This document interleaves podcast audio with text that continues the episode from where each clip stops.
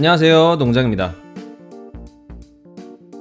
요즘 너무 덥네요. 독일 베를린 날씨가 낮에 30도를 넘어가는데 다행히 습하지는 않지만 그래도 태양이 엄청 뜨겁습니다. 더위 먹지 않도록 그늘로 요리조리 다니는 중이에요. 다들 날씨가 좋다고 밖에서 술 먹고 노는데 저는 뜨거운 태양을 피해서 집에서 편안히 제시카 존스 시즌 3를 보고 있습니다. 다 보고 나면 리뷰를 해볼게요. 마블 영화 전문 팟캐스트 마블 영화 뉴스 56회. 오늘은 별다른 뉴스는 없고요. 엑스맨 다크 피닉스 스포일러 리뷰를 좀 해보도록 하겠습니다.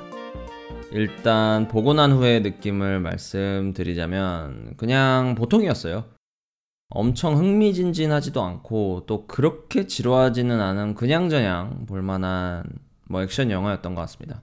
스토리도 거의 일직선이고 딱히 큰 반전이나 복선도 없이 무난한 진짜 무난한 스토리입니다. 만약에 진 그레이라는 캐릭터가 그 이전 영화에서 계속해서 등장을 하고 그 캐릭터를 알아갈 시간이 충분했다면 좀 더 임팩트가 있었을지도 모르겠지만 이번 영화에서 임팩트가 그렇게 크진 않았습니다.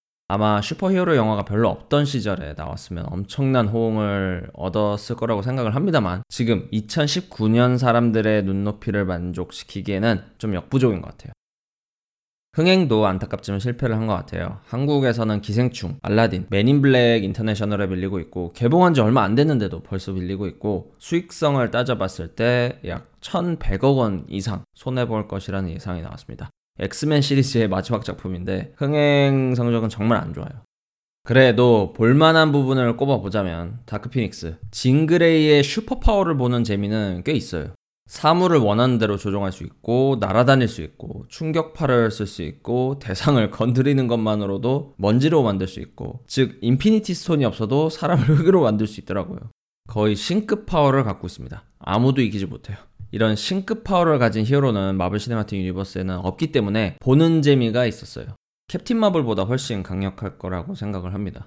물론 둘이 1대1 대결할 기회는 없겠지만 어, 비주얼적으로는 진 그레이, 다크피닉스가 훨씬 강해 보여요. 그리고 또 영화 중간에 자비에르 교수의 엑스맨 팀과 매그니토의 뮤턴트 팀이 도시 한복판에서 싸우는 장면이 있는데 이 싸움이 꽤 볼만합니다. 엑스맨 영화는 역시 단체전을 해야 재밌는 것 같아요. 각자 굉장히 특이한 능력을 가진 뮤턴트들이 서로 부딪혔을 때 어떤 액션이 나오는가를 어, 정말 잘 보여줬다고 생각을 합니다. 사실 마블 시네마틱 유니버스 히어로들을 보면 신체가 변형된 히어로는 잘 없잖아요.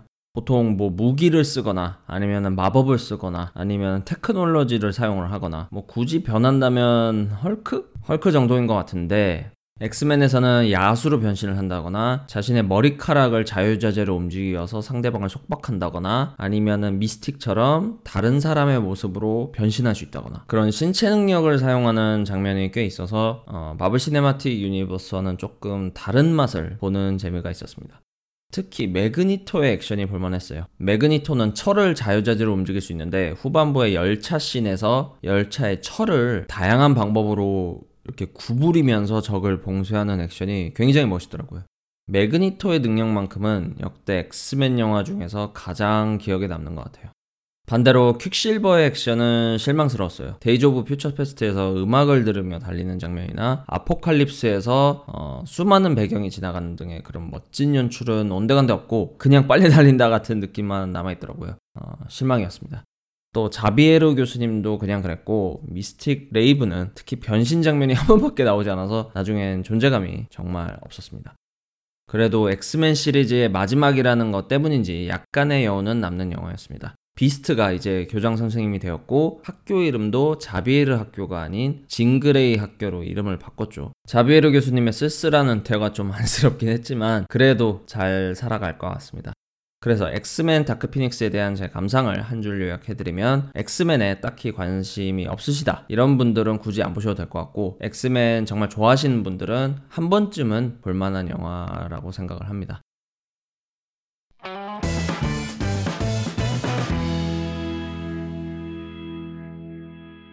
며칠 전에 플레이스테이션 4 어벤져스 게임 트레일러가 공개가 됐는데 이것도 개인적으로는 좀 실망을 했어요. 인터넷 반응도 저랑 비슷하게 실망을 많이 하신 것 같더라고요. 재밌는 게 예전에 마블 히어로 게임들은 원작 코믹스나 애니메이션을 기반으로 많이 하는 반면 이번에 공개된 어벤져스 게임은 영화 느낌을 많이 섞었더라고요. 아무래도 마블 시네마틱 유니버스가 이제는 코믹스보다 훨씬 훨씬 유명하니까 뭐 그렇게 한 것 같은데 영화 배우들의 얼굴이 너무 익숙해진 나머지 게임 내에서 완전 다른 외모의 아이언맨, 토르, 캡틴 아메리카, 블랙 위도우, 헐크를 보니까 이질감이 너무 심하더라고요. 게다가 얼굴 모델링 퀄리티도 어색하고요. 스파이더맨 플레이스테이션 4 게임은 개인적으로 정말로 재밌게 했는데 정말 정말 재밌게 했는데 내년에 나올 이 어벤져스 게임은 아 기대는 솔직히 안 됩니다. 이렇게까지 마블 시네마틱 유니버스가 나에게 영향을 끼쳤나 할 정도로 게임 그래픽을 보니까 이질감이 너무 심하더라고요. 그래서 뭐 나와 봐야 알겠지만 일단은 어 많이 기대를 안 하는 중입니다. 나중에 실망을 안 하도록 지금부터 예, 멘탈 관리를 하고 있어요.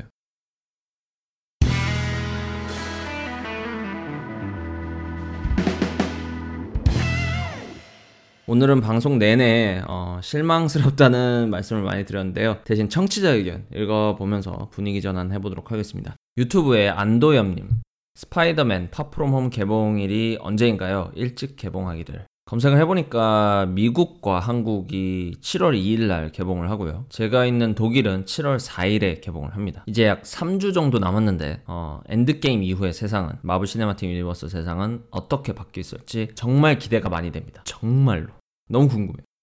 다음은 팟빵의 쿄코님. 안녕하세요, 동장님. 어벤져스 엔드게임이 너무 완벽하게 끝나서 꽤나 허탈감과 상실감이 가득했던 5월이었습니다. 이제 6월 되고 더워지니 정신 차려야겠어요. 전 엔드게임을 2회차 관람하였는데요. 2회차가 돼서야 느끼게 된 세 가지는 첫 번째, 캡틴이 타노스를 향한 욕. 초반에 캡틴이 타노스를 치러 가자고 할 때 자막으로는 그놈을 치러 가자였는데 2회차 때 위에 자막 영어 원본 대사를 잘 들어보니 그놈 타노스를 son of bitch라고 하는 게 똑똑히 들렸습니다. 언제나 침착하고 냉정한 캡틴에게서 그런 욕이 나오니 현재 캡틴이 얼마나 화가 났는지를 알 수 있었어요.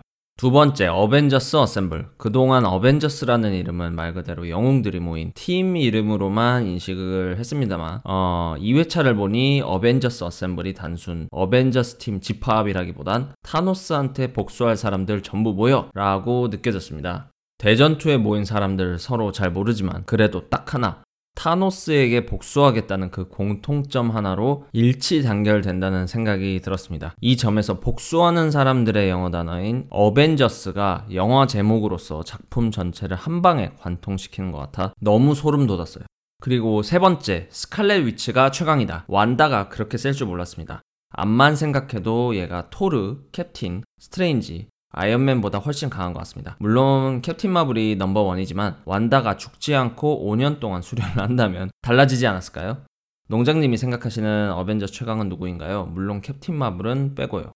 네, 긴 댓글 달아주셨는데, 첫 번째 부분부터 말씀을 드린다면, 그 캡틴이 하는 욕, 영화에 나온 대사 그대로 읽어드리면, Let's go get this son of a bitch. 다 같이 나가서 저 개자식 잡으러 가자. 이렇게 직역을 할 수가 있죠. 이 대사가 나오는 이유가 이제 캡틴이 이만큼 화났다라는 걸 보여주는 것도 있지만 에이지 오브 울트론에서 그 영화 초반에 토니가 shit, 젠장이라고 하거든요. 그때 캡틴이 말 조심해! 라고 욕하지 마! 라고 토니를 지적했는데 다 큰 3, 40대 어른한테 어, 욕하지 말라고 지적하는 게 너무 샌님 같아서 너무 선생질 하는 것 같아서 어, 다른 어벤져스 멤버들이 이제 영화 내내 놀리죠. 그 부분을 확 뒤집는 캡틴의 분노라 어, 저도 굉장히 인상이 깊었습니다.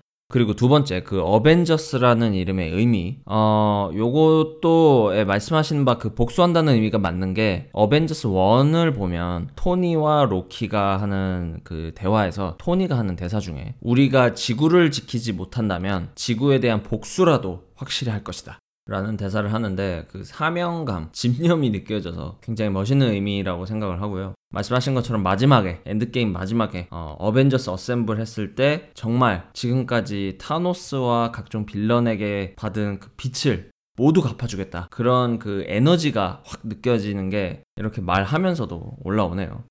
그리고 세 번째 스칼렛 위치의 파워. 스칼렛 위치는 어, comics에서는 정말 최강이었고 영화에서는 오히려 약간 downgrade 됐다는 느낌이 듭니다. 스칼렛 위치, 어, 완다 맥시모프는 사물을 움직이거나 그 빨간색 에너지를 쏠 수 있을 뿐만 아니라 에이지 오브 울트론에서 보셨듯이 정신 지배를 할 수가 있습니다. 말씀하신 캡틴 마블과 붙어도 뭐 힘으로는 안 될지도 모르지만 정신 지배를 하면 되기 때문에 물론 기습 공격을 하면은 어떻게든 캡틴 마블이 어, 전략적으로 이길 수는 있겠지만 그냥 정면 대결을 할 시에는 그냥 정신 지배를 하면 되기 때문에 캡틴 마블은 상대가 안 될 것 같고요. 인피니티 워 후반부를 생각해 보시면 스칼렛 위치는 비전 머리에 있는 마인드 스톤을 그 우주의 엄청난 파워를 담고 있는 마인드 스톤을 파괴할 수 있는 힘을 갖고 있기 때문에 영화에서 나온 것보다 훨씬 강력하다고 생각을 합니다. 대신 영화 영화 흐름상 그렇게 센 파워는 좀 감독이 컷을 했겠죠. 저는 개인적으로 앤트맨이 굉장히 강력할 수 있지 않을까 이런 생각을 합니다. 아무리 센 놈하고 맞붙어도 그 센 놈 몸 안으로 들어가 버리면은 어떻게든 그 상대방 몸 속으로만 들어간다면 입을 벌리거나 아니면 뭐 귀나 콧구멍으로나 이런 데로 들어가기만 들어간다면은 일단 들어가서 몸을 키우면 되잖아요. 그러면은 정말 끔찍한 사태가 벌어지겠지만 그렇, 그런 식으로 이길 수 있지 않을까 헛소리를 해봤습니다. 마지막 댓글은 팬텀 실피드님 진짜 우연히 들을 만한 팟캐스트가 없나? 라고 생각하던 차에 무의식의 흐름대로 마블이라는 검색 한 번에 찾게 되었어요 첫 화부터 약 이틀간 정주행 완료 다 했고 구독 누르고 다음 에피소드가 다음 에피소드를 기다려 봅니다 마블 정말 좋아하면서도 영화 위주로만 보는데 이번에 디즈니 쪽에서 나오는 드라마 4개는 꼭 보고 싶네요 네, 팬텀 실피드님, 마블 영화 뉴스에 정말 잘 오셨고요. 저도 코믹스를 읽긴 읽지만, 사실 그렇게 많이 읽는 편도 아니고, 그렇게 자세히 아는 편도 아니고, 주로 영화 쪽을 많이 보거든요. 그래서 코믹스 말고 마블 영화 쪽 위주로 얘기하는 팟캐스트 없을까라고 검색을 해봤는데 없더라고요. 그래서 만들었습니다. 제가 열심히 방송할 테니까 매주 들어주시고 어, 즐겁게 서로 영화 얘기, 마블 영화 얘기, 드라마 얘기 나눌 수 있었으면 정말 좋겠습니다. 국내 최초 마블 영화 전문 팟캐스트 마블 영화 뉴스는 팟빵, 아이튠즈, 파프리카 또는 유튜브에서 마블 영화 뉴스라고 검색을 하셔서 들어오시면 되고요. 청취자 의견 또는 질문은 댓글 달아주시면 다음 방송에서 읽고 답변을 해드립니다. 그럼 여러분들 모두 즐거운 주말 보내시고 저는 제시카 존스 시즌 3 정주행하러 가보겠습니다. 다음 주에 뵙겠습니다. 감사합니다.